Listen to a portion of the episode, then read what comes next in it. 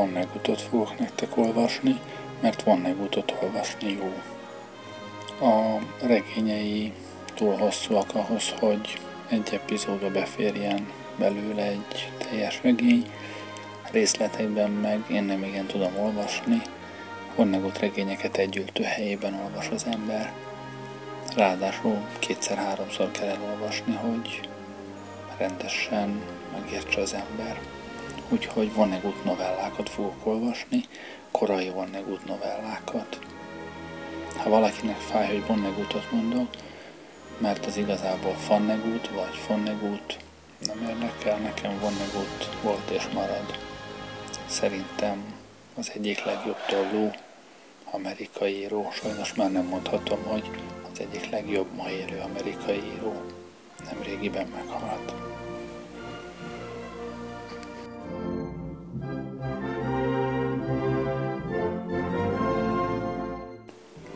Tehetségtelen kölök. Ősz volt. A Lincoln középiskola körül a levelek lassan fölvették a próbaterem csupasz téglafalának rozsdaszínét. George M. Helmholtz, a zenei tagozat és a zenekar vezetője körül összecsukható székek és hangszertokok álltak, és minden széken egy-egy nagyon fiatal személy ült, idegesen arra készülődve, hogy belefújjon valamibe, illetőleg az ütős szekció esetében arra, hogy megüssön valamit abban a pillanatban, ahogy Mr. Helmholtz leereszti fehér pálcáját. Mr. Helmholtz, 40-es férfiú, eltelve a biztos tudattal, hogy jókora pocakja az egészség, az erő és a méltóság jele, olyan angyalian mosolygott, mintha az emberi fülek által valaha is hallható legtökéletesebb hangzatokat készülne szabadjára engedni. A pálca leereszkedett. Broing, mondták a tubák. Breng, breng, visszhangozták a szánykürtök, és a vergődő, visító, nyivákoló keringő kezdetét vette. Mr. Helmholtz arckifejezése mit sem változott, miközben a részfúvósok kiestek a ritmusból, a fa fúvósok idegei felmondták a szolgálatot, és inkább csak nem hangtanul játszotta, mint sem, hogy hallhatóvá váljanak a hibáik. Az ütős szekció pedig úgy hangzott, mint a Gettysburgi ütközet. A a dalolt az engő tenorján Mr. Helmholtz az első trombitás szólamát, midőn a kivörösödött, verejtékező első trombitás feladta, és ölében hangszerével elterült a széken. Hadd halljam a szakszofonokat, kiáltotta Mr. Helmholtz. Jól van. Ez a C zenekar volt, és a C zenekarhoz képest nem is volt rossz a teljesítmény. Alig ha lehetett többet várni a tanév ötödik próbáján.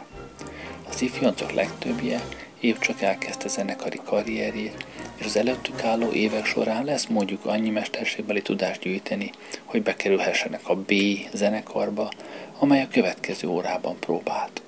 És legvégül a legjobbak helyet kaphatnak a város büszkeségében, a Lincoln középiskola 10x10 zenekarában. A futballcsapat elvesztette a meccsek felét, a kosárlabda csapat a kétharmadát de a zenekart abban a tíz évben, mióta Mr. Helmholtz vezetése alatt állott, senki nem győzte le. Egészen ez év júniusáig.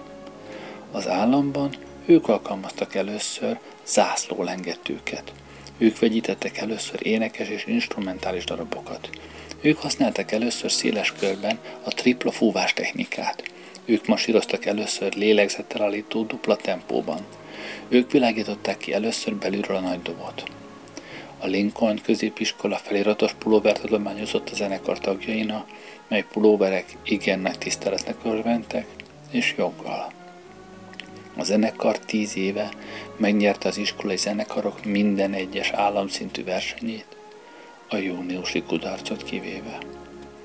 Miközben a C zenekar tagjai egyesével kidőltek, mintha mustárgáz fújna be a szellőző rendszer, Mr. Helmholtz tovább mosolygott és lengette a pálcáját a túlélőknek.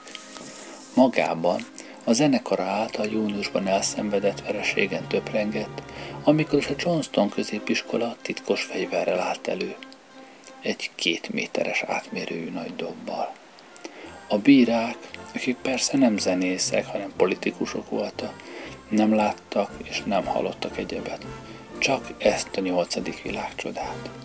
És azóta Mr. Helmholtznak is egyre csak azon járt az esze. De az iskola költségvetését már is felborították a zenekart kiadásai. Amikor az igazgató tanács megszavazta a legutóbbi különleges beruházást, amelyet oly kétségbe esetten könyörgött, villanykörtét és hozzávaló áramforrás szeretek a zenekari tagok sakkot hiszébe éjszakai előadások céljára, a tanács megeskedte, mint egy visszaeső alkoholistát, hogy ez volt az utolsó eset, Isten úgy segélye. A C zenekarból már csupán ketten játszotta, egy klarinétos és a pergődobos, mindkettő hangosan, büszkén, öntudatosan és pocsékul. Mr. Helmholtz visszatérvén sóvárgó álmodozásából egy nagy dob után, mely annál is nagyobb volna, mint amelyik rámérte a vereséget, és pálcáját a kottálványhoz kocogtatva megadta a keringőnek a kegyelemdöfést. Remek, remek, mondta kedélyesen, és gratulációt biccentett a két hős felé, akik kitartottak a keserves vég kifejletig. Walter Plummer, a klarinétos, ezt olyan komolysággal fogadta, mint egy hangverseny szólista a szimfonikus zenekar karmestere által vezényelt ovációt. Alacsony volt, de az úszómedencék mélyén töltött nyarai során vaskos mákas fejlesztett ki, és hosszabban, sokkal hosszabban volt képes kitartani egy hangot, mint bárki az a zenekarból. De ez volt minden tudománya. Visszahúzta megfáradt, kivörösödött ajkait, amitől láthatóvá váltak nagy, mókusszerű külsőt köncsönző metsző fogai, megigazgatta a fúvókában a nádat, megmozgatta az ujjait, és így várta virtuózitásának szóló újabb kihívást. Plummer a harmadik évét kezdi a C zenekarban, gondolta Mr. Helmholtz félelemmel vegyes szánakozással. Semmi sem ingathatta meg Plummer elhatározását, hogy megszerzi a jogot az A zenekar feliratos pulóveréhez, amely oly távol, oly szörnyűségesen távol volt tőle. Mr. Helmholtz megpróbált elmagyarázni Plamerne, milyen téves irányba hajtja őt a becsvágy. Próbált más területeket javasolni hatalmas tüdeje és lelkesedése számára, ahol nem számít a hangmagasság. De Plammer szerelmes volt, nem a zenébe, hanem a feliratos pulóverbe. És mint hogy annyi hallása sem volt, mint egy tálkáposztának, semmit nem talált saját játékában, ami kedvét szekhette volna. Ne feledjétek, mondta Mr. Helmholtz a C zenekarnak, hogy pénteken párbajnap lesz, úgy, hogy kössétek fel az alsó neműt. A mostani ülésrend esetlegesen alakult ki. A párbajnapon rajtatok kell, hogy bebizonyítsátok, melyik széket érdemlitek meg valójában. Szándékosan elkerülte Plammer korlátolt, magabiztos tekintetét, aki a falősára kifüggesztett ülésrendet figyelmen kívül hajva foglalta el az első klarinétos székét. A párbajnapra két hetente került sor, és ilyenkor bármely zenekari tag párbajra hívhatott bárki rangban előtte állót, hogy elfoglalja a helyét. Mr. Helmholtz bíráskodásának megfelelően. Plummer felemelte a kezét, jelentkezett. Igen, Plummer, mondta Mr. Helmholtz. Az utóbbi időben rettegett a párbajnaptól, Plummer miatt. Plummer soha senkit nem hívott ki a C zenekarból, de még a B-ből sem. Ő az egész felépítmény csúcsát ostromolta, és élve a sajnos mindenki számára adott joggal, kizárólag az A zenekar tagjaival párbajozott. Az A zenekar idejének pocsékolása önmagában is elég kellemetlen lett volna, de ennél mérhetetlenül több fájdalmat okozott Plummer többent és hitetlenkedő tekintete, mikor meghallotta Mr. Helmholtz határozatát, miszerint most sem sikerült legyőznie kihívott ellenfelét. Mr. Helmholtz, mondta Plummer, a párbajnapon az A zenekar próbájára szeretnék jönni. Nem bánom, ha elég felkészültnek érzed magad. Plummer mindig elég felkészültnek érezte magát, és az lett volna meglepetés, ha nem akar az A zenekar próbájára jönni. Flemert akarom kihívni. A kottazörgés és a hangszertok, a hangszertok csattogtatás elhallgatott. Flemmer az A zenekar első klarinétosa volt. Valódi zseni, akit még az A zenekar tagjai sem mertek volna kihívni soha. Mr. Helmholtz megköszörülte a torkát. Elismerésem a lelkesedésedért, Plummer, de nem túlzás ez egy kicsit rögtön az év kezdetén? Kezdetnek talán kihívhatod mondjuk Ed Delanit? Delany a B-zenekar utolsó székét foglalta el. Látom, nem érti, mondta Plummer. Nem vette észre, hogy új klarinetton van. Hm, igen, valóban. Plummer olyan mozdulattal simított végig a hangszer bársony fekete hengerén, mintha Artúr király kardja volna, mely mágikus erővel ruházza fel birtokosát. Van olyan jó, mint Flemeré, mondta Plummer. Még jobb is.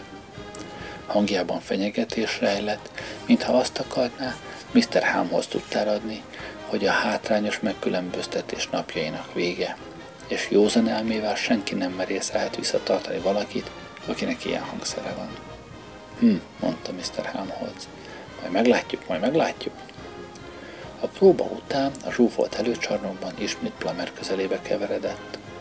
Plummer egy tágra nyílt szemű első éves zenekari tagnak magyarázott rossz kedvűen.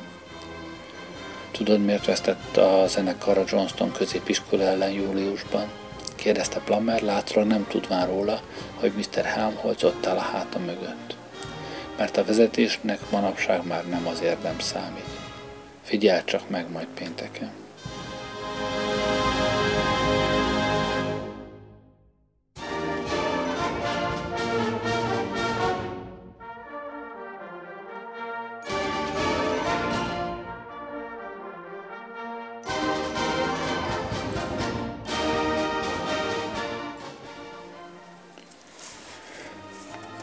George M. Helmholtz a zene világában élt, és még fejfájásának lüktetése is zeneként érkezett meg hozzá, noha fájdalmasan, mint egy két méteres átmérőjű nagy dob mélyzengésű puffanása. Késő délután volt, az új tanév első párbaj napján. Házának nappaliában ült letakart szemmel, és egy másik fajta döndülésre várt. Az esküvősel becsapódására, amelyet a bejárati ajtó tölgy burkolatához vág majd a kihordó Walter Plummer. Miközben Mr. Helmholtz szép arra gondolt, hogy párbaj napon inkább lemondan erről az újságról, mint hogy Plummer hordja ki, az újság nagy robaggal meg, robajjal megérkezett. Plummer kiáltotta. Igen, tanár úr, mondta a fiú a járdáról. Mr. Helmholtz mamuszban állt az aj- mamuszában az ajtóhoz csoszogott. Édes fiam, mondta. Nem lehetnénk barátok? Dehogy nem, miért is ne, mondta Plamer. Borítsunk fájtlat a múltra, ez az elvem, tette hozzá egy barátságos kuncogás kesernyés utánzatával. Utánunk az özönvíz, hiszen megvan már két órája is, hogy belém vágta a kést. Mr. Helmholtz sóhajtott. Van egy perced? Beszélnem kell veled, fiam. Plamer a sövény alá dugta az újságkötetet, és be- besétált. Mr. Helmholtz a legkényelmesebb szék felé intett, amelyben ő ült eddig, de Plummer inkább egy egyenes hátú kemény szék szélén helyezkedett el. Fiam, szólt a zenekarvezető, Isten mindenféle embert teremtett. Van, aki gyorsan tud futni, van, aki csodálatos történeteket tud írni, van, aki képeket tud festeni, van, aki bármit el tud adni, és van, aki gyönyörűen zenél. De olyat nem teremtett, aki mindent jól csinál. A felnőtté válás folyamatához tartozik, hogy rájövünk, mi az, amit jól tudunk csinálni, és mi az, amit nem. Megveregette Plamer vállát. A második. Rájönni, hogy mit nem tudunk, a legfájdalmasabb az egész felnőtté válásban. De mindenki kénytelen szembenézni vele, és azután megkeresni igazi önmagát. Plamer feje egyre lejjebb süllyedt a melkasába, és Mr. Helmholtz hamar valami vigasztalót keresett. Vegyük például Flemert. Ő sohasem lenne képes ellátni újsággal egy körzetet, figyelni a számlákra, új előfizetőket szerezni. Egyszerűen nem alkalmas rá az agyberendezése, és akkor se tudná megcsinálni, ha az életem volna rajta. Igaza van, mondta Plamer, váratlan józansággal. Írtó egy oldalónak kell lenni ahhoz, hogy egy srác ennyire jó legyen egy dologban, mint Flemer. Szerintem többet ér, ha az embernek több oldala van. Nem, semmi kétség. Flemmer egyértelműen jobb volt ma nálam, és nem akarom, hogy azt gondolja, nem tudok veszíteni. Nem is ez bánt engem. Ez érett gondolkodásra val, mondta Mr. Helmholtz. De éppen arra akartam rámutatni, hogy mindnyájunknak vannak gyenge pontjaink, és Plummer egy egyintéssel elhallgatta. Nem kell magyarázkodnia, Mr. Helmholtz. Ha valaki ekkora munkát végez, mint maga, csoda volna, ha nem követne el néha hibákat. Várjunk csak, Plummer, mondta Mr. Helmholtz. Én nem kérek mást, csak hogy próbálja a dolgot az én szememmel nézni, mondta Plummer.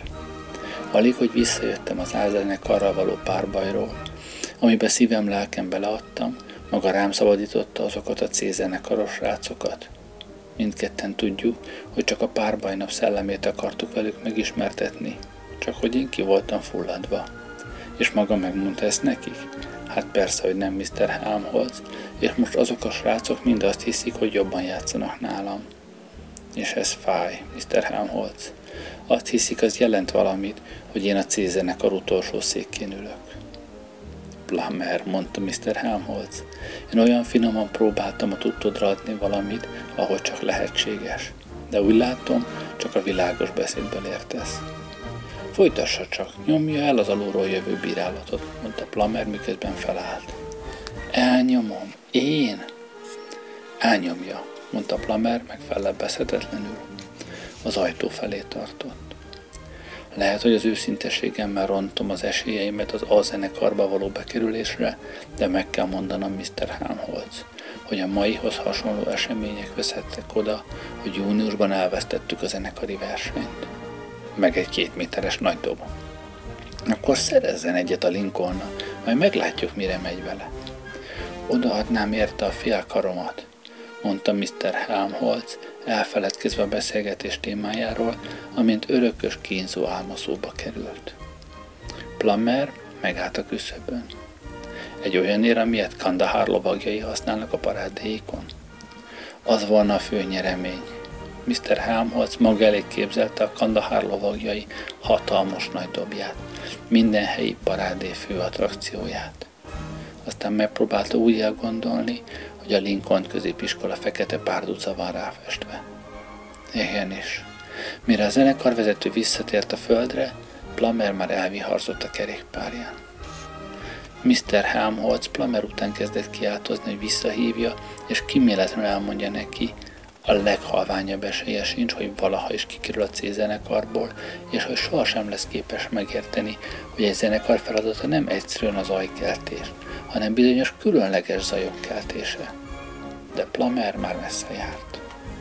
Ideiglenesen megkönnyebbülve a következő párbajnapig Mr. Helmholtz nekiült, hogy elolvassa az újságot. Azt olvasta benne, hogy a Kandahár lovagjainak pénztárnoka, e köztiszteletben álló úriember meglépett a szervezet pénz alapjával, hátrahagyva az utóbbi másfél év kifizetetlen lovagi számláit. Az utolsó centig rendezzük a tartozásokat, még ha mindenünket el kell is adnunk, a szent jogar kivételével. Nyilatkozta a belső szentély legmagasabb tisztartója. Mr. Helmholtz senkit sem ismert az érintettek közül, és a színes hírekhez lapozott. Aztán elakadt a lélegzete, és visszahajtott az első oldalra. Kikereste a számot a telefonkönyvben, és tárcsázott tú, tú, tú, tú, tú, tú, szólt a fülébe a foglalt jelzés. Helyére lökte a telefonkagylót. Arra gondolt, hogy e pillanatban alig, hanem emberek százai próbálnak kapcsolatba lépni a Kandahár lovagjai belső szentélyének legmagasztosabb tisztartójával. Imádkozva nézett a máló mennyezetre. De egy sincs köztük, imádkozta, aki szeretne jó áron hozzájutni egy kocsin vontatható nagy dobhoz. Újra és újra tárcsázott, de mindig foglalt jelzést kapott. Kiment a teraszra, hogy kisé felszabaduljon a felgyüremlő feszültség alól. Biztos, hogy ő az egyetlen, akinek pont az a dob kell, bizonygatta magának. Még az árat is ő mondhatja meg, atya világ. Ha 50 dollárt ajánlana érte, talán oda is adnák. Megvenni a saját pénzén, és megbeszélni az iskolával, hogy három év múlva fizessék vissza, amikor a világító sapkatiszek részletei lejárnak. Úgy nevetett, mint egy áruházi Mikulás, mikor tekintette a mennyországból a kertre tévedt, és meglátta a plamer kézbesítetlen újságét a sövény alatt. Bement, és újra felhívta a legmagasztosabb tisztartót, a már megszokott eredménnyel. Aztán Plamer lakását hívta, hogy megmondja neki, hol hagyta el az újságjait, de az a szám is foglalt volt. Negyed órán keresztül felváltva hívta a legmagasztosabb tisztartót és Plameréket, míg végre kicsörgött. Tessék, mondta Mrs. Plummer. Mrs. Plummer, itt Mr. Helmholtz. Walter otthon van? Egy perce még itt volt és telefonált, de aztán elrohant. Az újságjait keresi? Nálam hagyta őket egy bokor alatt. Tényleg? Te jó ég, fogalmam sincs hová mehetett. Az újságokról nem szólt egy szót sem, de a telefonban, mintha a klarinétje eladásáról mondott volna valamit. Sóhajtott, aztán elnevette magát. Mióta saját pénze van, rettentő független lett. Soha nem mond el semmit. Hát mondja meg neki, nagyon jól tette, hogy eladja a klarinétját. És azt is, hogy hol vannak az újságjai. Váratlan jó hír volt, hogy Plamer végre megvilágosodott a zenei karrierjét illetően. A zenekarvezető most a legmagasztosabb tisztartót hívta további jó hírekért. Ezúttal kicsöngött, de csalódására azt közölték, hogy az illető éppen most távozott valamilyen páholy ügyben.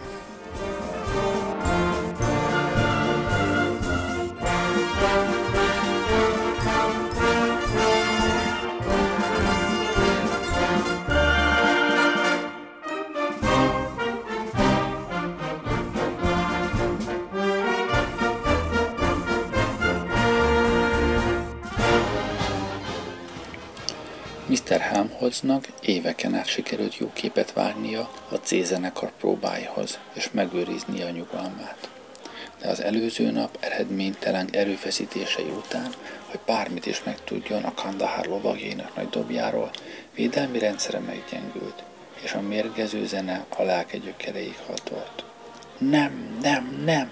kiáltotta fájdalmasan, és a téglafalhoz vágta fehér pálcáját.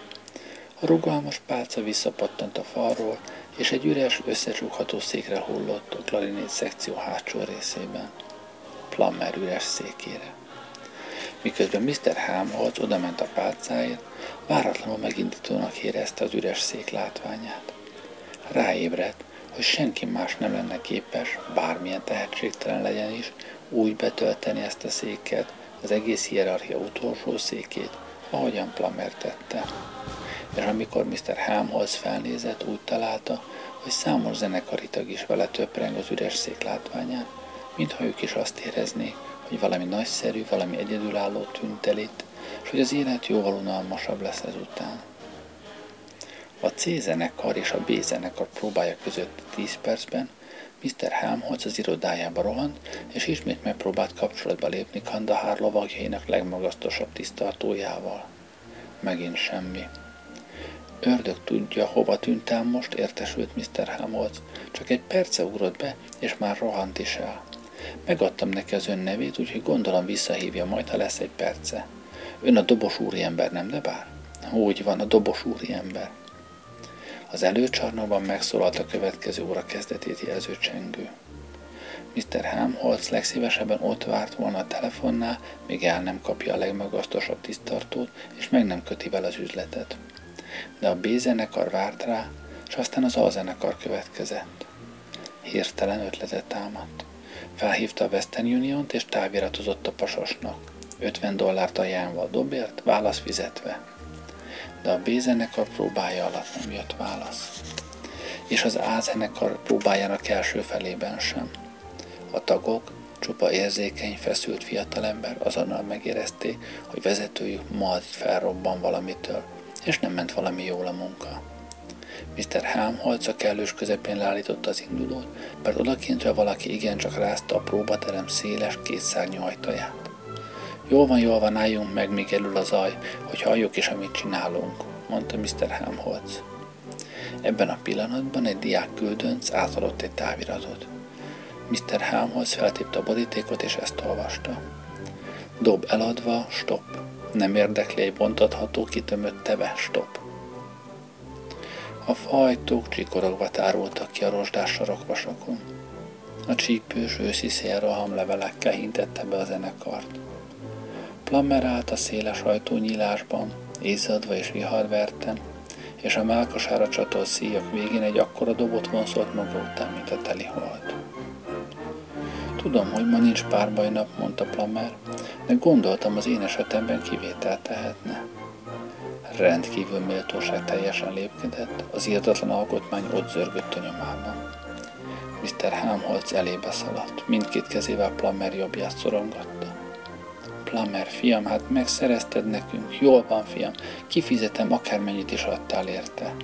Kiáltotta, és felindulásában azt is hozzátette. És mellé még egy szép kis jutalmat. Jól van, fiam. Hogy eladjam, mondta Plamer. Magának adom, amikor végzek. Nem kérek semmi más, csak hogy én játszhassak rajta az A-zenekarban, amíg ide járok. De Plamer, mondta Mr. Helmholtz, neked fogalmat sincs a dobokról. Keményen fogok gyakorolni, mondta Plamer.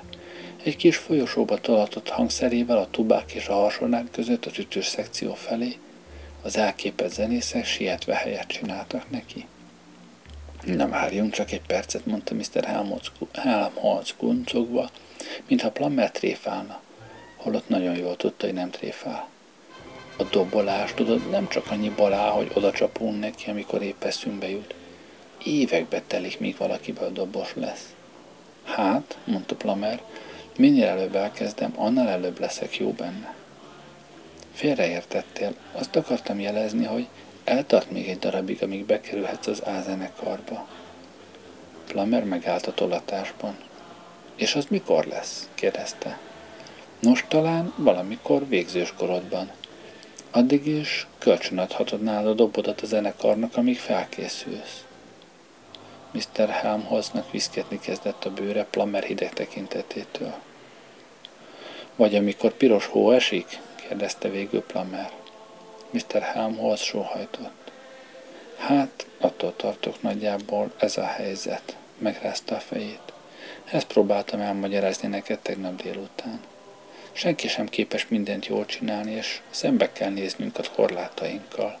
Te rendes fiú vagy Plamer, de sohasem lesz belőled zenész. Egy millió év alatt sem. Egyetlen dolgot tehetünk. Mosolygunk, vállat vonunk, és azt mondjuk, na, ez megint valami olyasmi, amit nem nekem találtak ki.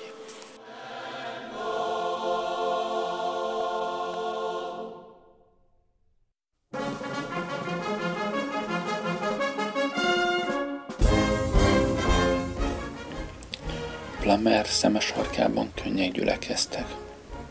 Lassan elindult az ajtó felé, vonszolva maga után a dobot. Az ajtóban megállt, hogy még egy sóvárgó pillantást vessen az ázenekarra, ahol immár sohasem lesz számára hely. Erőtlenül elmosolyodott és vállat vont.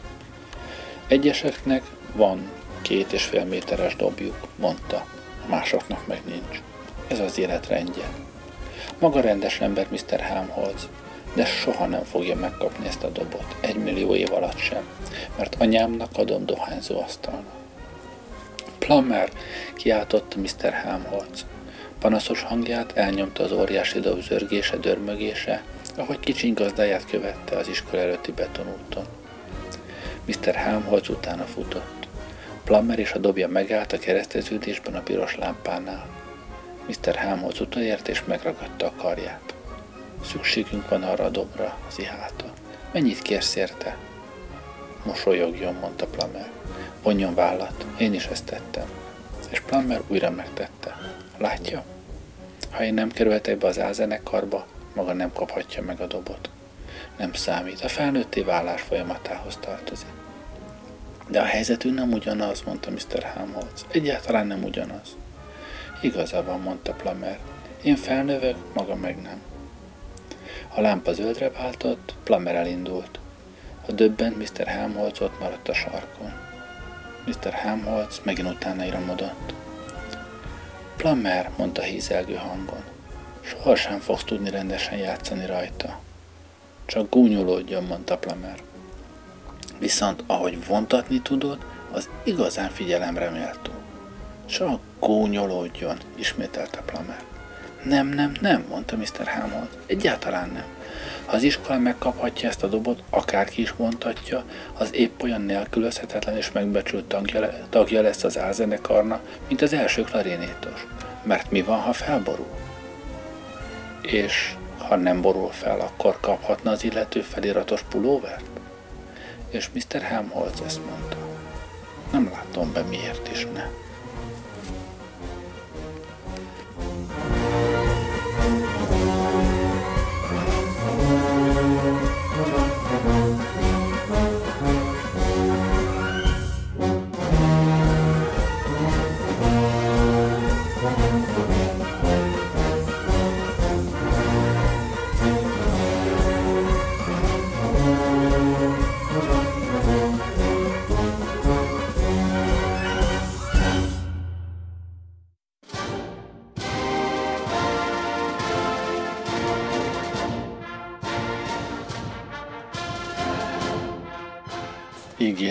Másodikos George M. Helmholtz, a Lincoln középiskola zenei tagozatának és zenekarának vezetője, jó szívű, kövér ember volt, aki nem látott rosszat, nem hallott rosszat és nem beszélt rosszat, mert akárhová ment, egy valódi vagy képzelt rezes banda harsogása és dörgése töltötte be a lelkét. Másnak nem sok hely maradt, így aztán a Lincoln középiskola általa vezetett 10 zenekaránál nem is volt jobb a földkerekén. Ha elfolytott, bánatos, sóvárgó zenét játszott a valódi vagy elképzelt zenekar, Mr. Helmholtz azon töprengett, vajon nem helytelen dolog-e ilyen jól éreznie magát ilyen nehéz időkben. De aztán a részfúvósok és az ütősök messze kergették a bánatot, és Mr. Helmholtz megbizonyosodott, hogy boldogsága és annak forrása valóban jó, gazdag és mindenki számára reményteli. Hámhoz gyakran keltette az álmaiban elmerült ember benyomását, de volt egy oldala, ahol olyan kemény volt, akár egy rinocérosz. Az az oldala volt ez, amelyik pénzt szerzett a zenekarnak, amelyik könnyedén meggyőzte az igazgató tanácsot, a szülői együttműködési társaságot, a pénzügyi bizottságot, a kívánni Rotary és Lions klubokat, hogy mindaz a jóság, gazdaság és remény, amit a zenekara teremt, bizony pénzbe kerül. Pénzszerző szónoklataiban felemlegette a Lincoln középiskola futballcsapatának sötét napjait, a napokat, amikor a Lincoln ellátói csendesek voltak, sebzettek és megszégyenültek. Félidő, mormogta a rendszerint, és lehajtotta a fejét. Ekkor előrántott egy sípot a zsebéből, és fülrepesztő riadót fújt. Lincoln középiskola 10x10 zenekar, üvöltötte. Lépés, indulj! Bum, dadaddadam, bum, bum és az éneklő helyben masírozó hámholc volt az ászlólengető, a dobos, a részfúvós, fafúvós, harangjátékos és minden. Mire egy személyes zenekara oda-vissza végigmenetelt a képzeletbeli futballpályán, hallgatósága megmámorosodott, patakokban verejtékezett, és kész volt eleget tenni bármilyen kérésének. De akármennyi pénz jött is be, a zenekar mindig pénzszűkében volt. Ha zenekari felszerelésről volt szó, Helmholtznak semmi se volt drága, és a rivális zenekarvezető csak pumpolóként, illetve Dariusként emlegették. Stuart Haley-nek, a Lincoln középiskola igazgató helyettesének számos feladata közé tartozott a zenekar anyagi ügyeinek szemmeltartása. Valahányszor Haley meg akarta vitatni Helmholtz-al a zenekar anyagi ügyeit, igyekezett beszorítani egy sarokba, ahol a zenekarvezető nem tudott masírozni és hadonászni. Helmholtz tudta ezt, és csapdában érezte magát, amikor Héli megjelent a kicsiny zenekarvezetői szoba ajtajában, egy 95 dollárról szóló számlát lobogtatva. Héli nyomában egy kifutó fiú jött a szabótól, hóna alatt egy öltönydobozzal. Amikor Héli belülről becsukta az irodaajtót, Helmholtz egy rajztábla fölé görnyett, és mélységes összpontosítást színlelt. Helmholtz, mondta Haley. Ez itt egy teljességgel váratlan és teljességgel engedély nélküli számla valami. Ssss, mondta Helmholtz. Egy perc és készen vagyok. Pontozott vonalat húzott egy ábrára, amely már amúgy is kusza vonalak hálózata volt. Éppen most végzem el az utolsó simításokat, az anyák napi alakzaton mondta. Egy nyíllal átdöfött szívet akarok kialakítani, beleírva, hogy anyu. Nem valami könnyű. Ez igazán kedves, mondta Héli, a számlát rázogatva, és én épp úgy imádom az anyukákat, mint te. De most éppen te döftél egy 95 dolláros nyilat a költségvetés szívébe. Hámholc fel se nézett. Akartam szólni, mondta egy újabb vonalat húzva, de az államszintű zenekari fesztiválra, meg az anyák napjára készülve jelentéktelennek tűnt. Mindent a maga helyén. Jelentéktelennek, mondta Héli. Addig szuggerálod a testületet, míg vetesz velük száz új egyenruhát a tízszer zenekarna. És erre most? Most, szólt Elmoz lányon. Ez a fiú beállít egy számlával egy 101. egyenruháról, mondta Héli. Az ember a kis ujját nyújtja, és Hélit kopogás szakította félbe. Tessék, mondta Hámholc. Kinyílt az ajtó, és ott állt Leroy Duggan, egy félén különc csapott válló másodikos. Leroy annyira szégyenlős volt, hogy amikor valaki ránézett, valamiféle sajátos legyező táncba kezdett a pikolótokjával, meg a kotta mappájával, igyekezvén elbújni mögéjük, amennyire csak lehetséges. Gyere csak be, Leroy, mondta Hámholc. Várj egy percet odakint, Leroy, mondta Héli. Ez sürgős ügy. Leroy bocsánat kérés motyogva kihátrált, és Héli becsukta az ajtót. Mindig nyitva áll az ajtóm a zenészeim előtt, mondta Hámholc. Rögtön megnyílik újra, mondta Héli, amint tisztáztuk a 101. egyenruha rejtéjét. Őszintén meglep, és igen rosszul esik, hogy a vezetés nem bízik az ítéletemben, mondta Hámholc. Működtetni precíziós szerkezetet, amely száz rendkívül tehetséges emberből áll. Egyáltalán nem olyan egyszerű dolog, mint egyesek képzelik. Még hogy egyszerű? mondta Héli. Ki képzeli, hogy egyszerű? Semmi kétség, hogy ez a legszövevényesebb, legrejtelmesebb, legdrágább zűrzavar az egész oktatási rendszerben. Száz fiatal emberről beszélsz. De ez a fiú épp most hozta meg a 101. egyenruhát. Csak nem egy tatlövészt kapott a 10x10 zenekar. Nem, mondta Helmholtz. Változatlanul százan vannak, bármennyire is szeretnék többet, bármennyire is szükségem volna rá.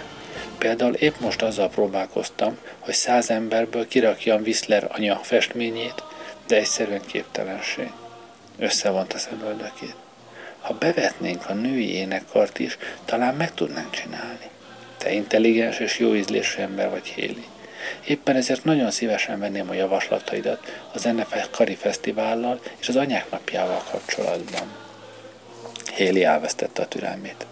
Ne próbálj elkábítani Hámholc. Mire kellett a plusz egyenruha?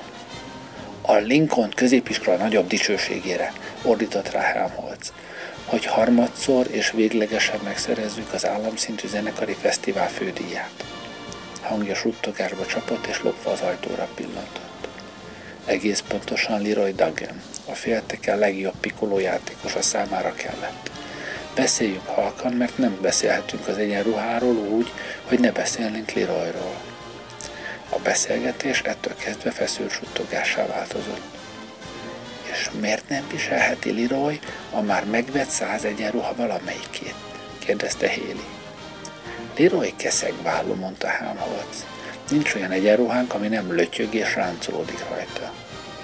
Ez itt egy állami középiskola, és nem egy musical a Broadway-n, mondta Héli.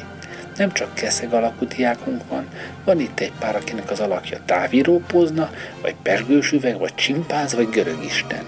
Elkerülhetetlen, hogy előforduljon némi lötyögés és ráncolódás. Nekem az a kötelességem, mondta Hámholc, és felállt, hogy aki hozzám fordul, abból a lehető legjobb zenét hozzam ki.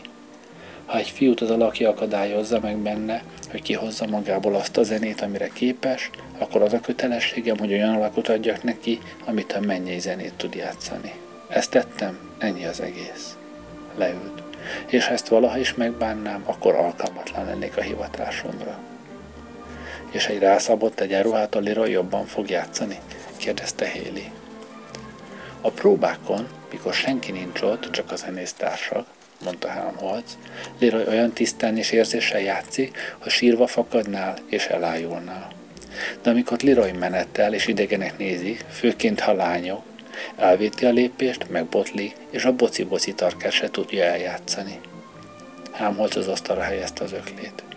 És ez nem történhet meg a zenekarok államszintű fesztiválján. Héli kezében a számla már gyűrött volt és nedves. A mondani valómon amiért idejöttem, mondta, ez mit sem változtat. Törekből nem süthetsz kenyeret. A zenekar teljes anyagi kerete 75 dollár, és az iskolának nem áll kifizetni a fennmaradó 20 dollárt. Egyáltalán nem áll. A kifitú fiúhoz fordult. Ezt neked is figyelmetbe ajánlom, mondta. Mr. Kornblum azzal küldött el, hogy neki már így is többe van, mondta kifutó fiú. Azt mondta, Mr. Hamhoz bejött, elkezdett beszélni, és mielőtt még meggondolhatta volna, egyet se aggódj, szólt Hamholz, előhúzta a csekk füzetét, és mosolyogva, széles mozdulatokkal kitöltött egy 20 dolláros csekket. Héli hamuszínű volt. Sajnálom, hogy idáig jutottunk, mondta. Helmholtz nem törődött vele. Átvette a csomagot a kifutó fiútól, és kiszólt Leroyna. Lenne szíves bejönni? Leroy lassan beolvakodott, bemutatva szokásos legyező táncát a pikolótokkal és a kottamappával, és már bejövett bocsánatot kért. Gondoltam, szívesen felpróbálnád az új egyenruhádat a zenekari fesztiválra, Leroy, mondta Helmholtz.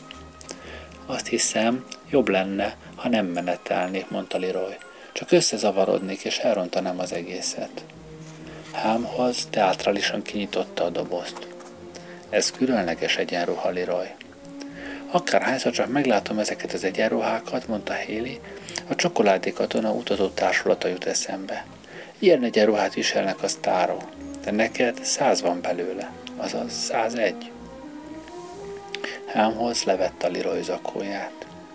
Leroy megalázottan állt ingújban, megfosztva pikolótokjától és kottamappájától, és csak még komikusabbá tette, hogy ő semmi komikusat nem látott saját keszeg alakjában. Helmholtz feladta az új zakót Leroy keskeny vállára.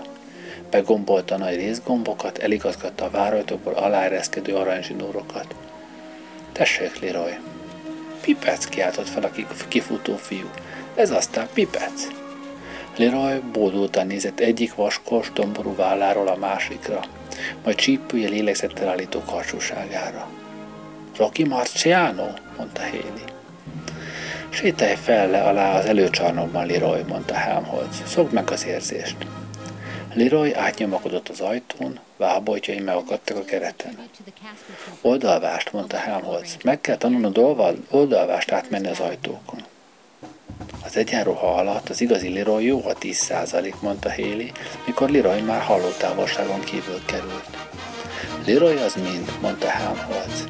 Meglátod, amikor a fesztiválon elvonulunk a bírói emelvény előtt, és Leroy bedobja magát. Leroy úgy tett vissza az irodába, hogy magas remelt érdekkel menetelt. Katonásan megállt, összecsapta a sarkát, állát felszegte, folytottan lélegzett. Nyugodtan leveheted, Leroy, mondta Helmholtz. Ha nem érzed magad képesnek rá, hogy menetelj a zenekari fesztiválon, felejtsd el az egészet. Átnyúlt az asztal felett, és kigombolt egy részgombot. Leroy azonnal felkapta a kezét a többi gomb védelmében. Nos, mondta, azt hiszem végül is meg tudnám csinálni. Megoldható, mondta Helmholtz. Van némi befolyásom zenekari ügyekben. Leroy visszagombolta a gombot. Hű, mondta. Elmentem az atletika iroda előtt, és Jorgenson edző úgy pattant elő, mint akit puskából lőttek ki. És mi volt a mondani valója a hallgatók svédnek? Kérdezte Helmholtz. Azt mondta, csak ebben a zenekar bolond középiskolában fordulhat elő, hogy egy pikoló játékos csinálnak egy mozdonyalkató emberből, mondta Leroy. A titkárnője is kijött. És tetszett Miss Berdennek az új egyenruha? kérdezte Helmholtz.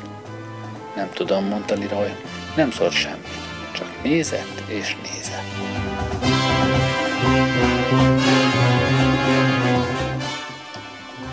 Aznap délután George M. Helmholtz megjelent az irodalom tagozat vezetője Harold Crane irodájában.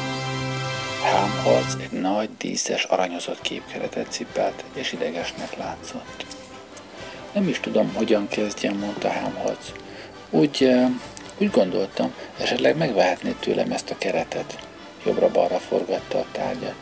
Szép keret, nem? Valóban szép, mondta Crane. Már többször is megcsodáltam az irodádban. Ez az, amelyben John Philip Sousa volt, ugye? Hámhoz bólintott. Úgy gondolom szépen mutatna benne a te szakmád valamelyik John Philip Sousája. Shakespeare vagy Edgar Rice Burroughs. Biztosan szépen mutatnom, mondta Crane, de őszintén szólva ez eddig nem merült fel sürgető igényként. Ez egy 39 dolláros keret, mondta Helmholtz. 20-ért odaadom. Ide figyelj, mondta Crane. Ha egy kis átmeneti pénzavarba kerültél, én nagyon szívesen. Nem, nem, nem, mondta Helmholtz, és felemelte a kezét. Arcán félelem futott át. Ha elkezdenék kölcsönöket kérni, Isten tudja, hova jutni. Kréne fejét rázta. Tényleg nagyon szép keret, és az ára is nagyon jutányos. Mégis azt kell mondanom, sajnálatomra nem vagyok abban a helyzetben, hogy ilyesmire kiadja 20 dollárt. Ma délután még kell vennem egy új gumit a kocsimra, 23 méret, és... Milyen méret? kérdezte Helmholtz. Milyen? mondta Krén. 670, 15. Miért? Eladok neked egyet húszért, mondta Helmholtz. Vadonatúl. Honnan szednéd azt a gumit? kérdezte Krén. A sors különös kegyéből, mondta Helmholtz, van nekem egy tartalékban. Csak nem a pótkerekedről beszélsz, kérdezte Crane. De igen, mondta Helmholtz, de sose lesz rá szükségem. Majd vigyázok, hogy merre vezetek. Vedd meg, nagyon kérlek. Nem nekem kell a pénz, hanem a zenekarnak. Ki másnak is kellene, mondta Crane tehetetlenül. Elővette a pénztárcáját. Amikor Helmholtz irodájába visszatérve Abe Jolom Philip Szózát szerelte vissza a keretébe, Leroy lépett be. Fütyörészett. A kitömött válló úgy egyenruha volt rajta. Még mindig itt vagy, Leroy? kérdezte Helmholtz. Azt hittem, réges-rég hazamentél. Valahogy nem akaródzik levennem ezt a holmit, mondta Leroy. Csináltam vele egy kísérletféleséget. Hogyan? Elsétáltam az előcsarnokban egy csapat lány előtt, mondta Leroy, és közben a csillagok és sávok pikoló számát, szólamát fütyültem. És? kérdezte Helmholtz. Nem vétettem lépést, és egy hangot se rontottam, mondta Leroy.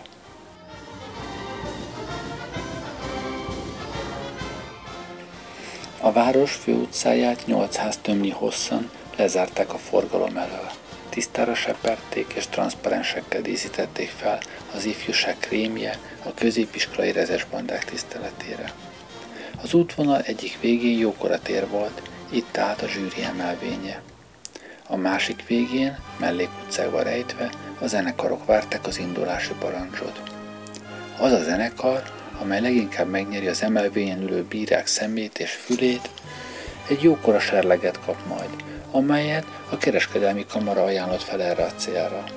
A serleg két éves volt, és a Lincoln középiskola neve volt belevésve. Kétszer. A mellékutcákban 25 zenekarvezető készített elő különféle titkos fegyvereket, amelyekkel a Lincoln középiskola harmadik diadalát remélték megakadályozni. Különféle trükköket magnéziumporral, lángoló pálcákkal, csinos kovbolykalapos lányokkal, és legalább egy három hüvelykes ágyúval. De mindenütt a vereség szaga terjengett, csak a Lincoln színes sapkadíszei felett nem. A magabiztos sorok közt ott áldigál Stuart Haley igazgatóhelyettes, valamint Haley által titokban, bolgár altengernagy uniformisnak titulált öltözékében maga a zenekar vezetője, George M. Helmholtz. A Lincoln három másik középiskolával osztotta meg a mellékutcát, és két oldalt az üres falak harsányan visszhangozták a hangoló zenekarok visító és dörgő hangjait. Helmholtz gyújtópálcikákat gyújtott meg Hélion gyújtójával, rájuk fújt, és kiosztotta őket minden negyedik embernek, akinek vászíjához egyenes, hengeres petárda volt erősítve. Először jön az a parancs, hogy gyújtásra felkészülni, mondta Helmholtz. Aztán tíz másodperc múlva gyújts. Amikor a bal lábatok a földre ér, a zsinórhoz érintitek a gyújtópálcát. Amikor az emelvényhez érünk, a többiek úgy hagyják abba a játékot, mint a szíven lőtték volna őket. És akkor Leroy, Helmholtz a nyakát nyújtogatta, hogy megtalálja Leroyt. Ekközben észrevett egy rivális tamburmajort, aki minden szavát kihallgatta. Kopotnak és szürkének tűnt a Lincoln pávái mellett. Keres valamit? kérdezte Helmholtz. Mi ez? Talán a komornyikok világtalálkozója? firtatta a tamburmajor. Helmholtz el sem mosolyodott. Jobban tenné, ha a saját csapatával foglalkozna, mondta jeges hangon. Bizonyára jár rájuk fér egy kis gyakorlás és bátorítás, az idő pedig rövid. A tamburmajor gúnyos mosolyal odébb állt, tőfösen pörgetve a pálcáját. Hová tűnt ez a Liroy már megint? tudakolta Helmholtz. Fegyelmezetlenné váli, valahányszor felveszi azt az új egyenruhát. Mintha kicserélték volna. Hadavadaggenre gondolsz? kérdezte Héli. Leroy széles hátára mutatott, egy másik zenekar kellős közepén. Leroy élénk beszélgetésbe merült egy pikolós kollégával, aki mit tesz Isten, véletlenül rendkívül csinos lány volt, sapkaja alá szorított aranyszőke fürtökkel. Casanova Daggenre gondolsz? kérdezte Héli.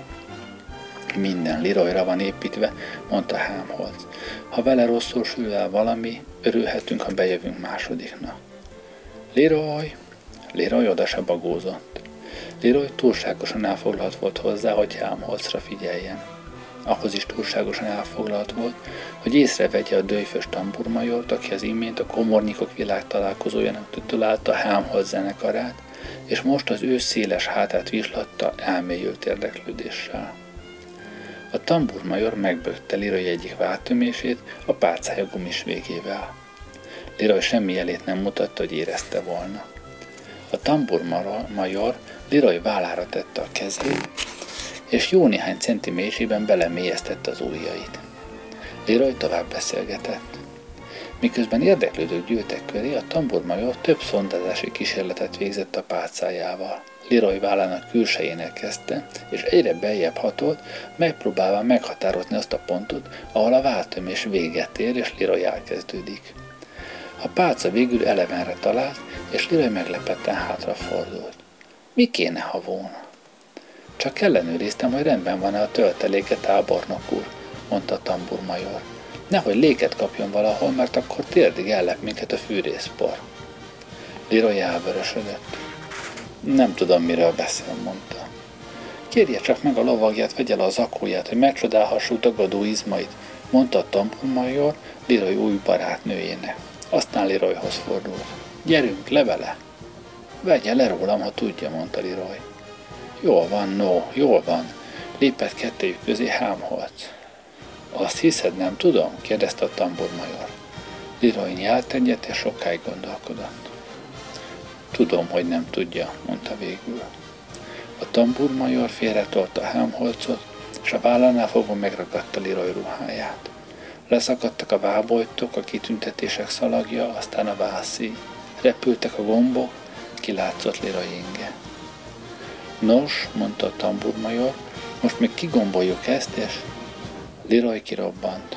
Orba vágta a tamburmajort, letépte a gombjait, kitüntetéseit és zsinórjait, meggyomrozta, és megragadta a pálcáját, azzal nyilvánvaló szándékkal, hogy ennek segítségével üsse agyon. Leroy, abba hagyni, kiáltotta Helmholtz elszörnyedve. Elvette Leroytól a pálcát. Most nézd meg magad, nézd meg az új egyenruhádat. Tönkre ment. Remegő kézzel érintette meg a szakadásokat, a hiányzó gombok cérnáját, az eltorzult váltömést. A megadás gesztusával emelte fel a kezét. Mindennek vége. Feladjuk. A Lincoln középiskola feladja. Leroy vad szemekkel nézett rá, nem volt benne megbánás. Nem érdekel, kiáltotta. Örülök, hogy így történt. Helmholtz odahívott egy másik zenekari tagot, és odaadta neki a kocsi kulcsot. A csomagtartóban van egy tartalék egyenruha, mondta tétován. Hozd ide Leroynak. A Lincoln középiskola 10x10 zenekara elegáns lendülettel haladt az utcán a zsűri emelvényét jelző színpompás transzparensek felé. George M. Helmholtz mosolygott, amint a járda mentén menetelt zenekara mellett. Belül émeigett, dühöngött és legfőképpen rettegett. Hasáleg elnyerésére szőtt tervét a végzet egyetlen kegyetlen csapással átváltoztatta a zenekari történelem legcsúfosabb kudarcává. Rá se bírt nézni a fiatalemberre, akin áll vagy bukik minden. Rémítő tisztasággal látta maga előtt Leroy, amint lötyögő egyenruhában lomposan vánszorol, neurózisok és drága kelmék kusza egyvelege. Leroynak szólót kellene játszania, amikor a zenekar elvonul az emelvény előtt. Leroy, gondolta Helmholtz, abban a pillanatban arra is képtelen lesz, hogy a saját nevét megmondja. Már látszott az első krétai jel, amit Helmholtz korábban rajzolt a járdaszélre, gondosan kimérve az emelvénytől számított távolságot. Ahogy a jelhez élt, sípjába fújt, és a zenekar vérbően, lüktetően, borzongatóan belecsapott a csillagok és sávok első ütemeibe. A tömeg lábújhegyre állt, a bírák kihajoltak az emelvényről, boldogan várva a közelgő kiteljesedést. Helmholtz odaért a következő jelhez. Gyújtásra felkészülni, kiáltotta. Majd egy pillanat múlva. Gyújts! Helmholtz üvegesen mosolygott. A zenekar 5 másodperc múlva az emelvény elé ér, a zene elhallgat, a petárdák amerikai zászlókat küldenek az égre.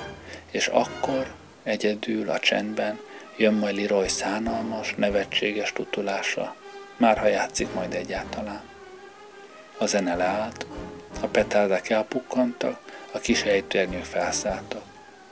A Lincoln középiskola 10x10 zenekara ott vonult az emelvény előtt nyíl egyenes sorokban, magasba mutató sapkacsúcsokkal, csillogó hangszerekkel. Hámhoz csak nem felkiáltott, amikor az amerikai zászlók ott a levegőben, az ejtőernyőkön, és köztük, mint gyémán zivatar szúza pikolójára ír remek műve. Leroy, Leroy. A zenekarok zárt alakzatban álltak a zsűri emelvény előtt. George M. Helmholtz szabályos pihenytartásban áll zenekara élén, egyik oldalán a Lincoln középiskola zászlaja, fekete párdusz skarlát a másik oldalán a csillagos sávos lobogó.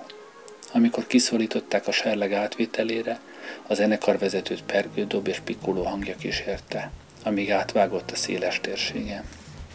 Amikor visszatért, a 15 kilónyi bronzal és diófával a zenekar a Lincoln ma ellenségeid jajszavát kezdetű indulót játszotta, zene és szöveg George M. Helmholtz. Amikor véget ért a parádé, Haley igazgató helyettes berohant a nézőtérről, hogy megszólítsa Helmholtz kezét. Leroynak gratulálj, mondta Helmholtz, ő a nap hőse. Vidáman körülnézett Liroyt keresve, és azt látta, hogy a fiú ismét a csinos szőke pikolóssal beszélget, lelkesebben, mint valaha. A lány jól fogadta a közeledést. Úgy látszik, a lánynak nem különösebben hiányoznak a széles válla, mondta Helmholtz. Persze, mivel hogy a fiúnak sem hiányoznak többé, mondta Héli. Keszeg alakú vagy sem, férfi lett belőle. Kétségtelen, hogy mindent beleadott a Lincolnért, mondta Helmholtz. Nagyszerű, ha egy fiú így lelkesedik az iskolájáért. Ez nem iskolai lelkesedés volt. Egy telivér amerikai hím szerelmi dala volt. Neked fogalmad sincs a szerelemről? Nevetett Héli. Helmholtz a szerelem, szerelemre gondolt, miközben a súlyos serlegtől sajgó karral egyedül ment vissza a kocsijához. Ha a szerelem valóban elvakító megszállottság, értelmen túli gyötrőkésztetés, és mindaz a téboly, amit mondanak róla, akkor valóban nem ismerte soha, mondta magának Helmholtz. Sóhajtott és arra gondolt, hogy szerelem híján alig, hanem kimaradt valami az életéből. Amikor az autójához ért, a bal első keréklapos volt. Eszébe jutott, hogy nincs pótkereke. De könnyed bosszankodásnál nem érzett egyebet. Felszállt egy villamosra, leült ölében a serleggel, és mosolygott. Zenét hallott megint.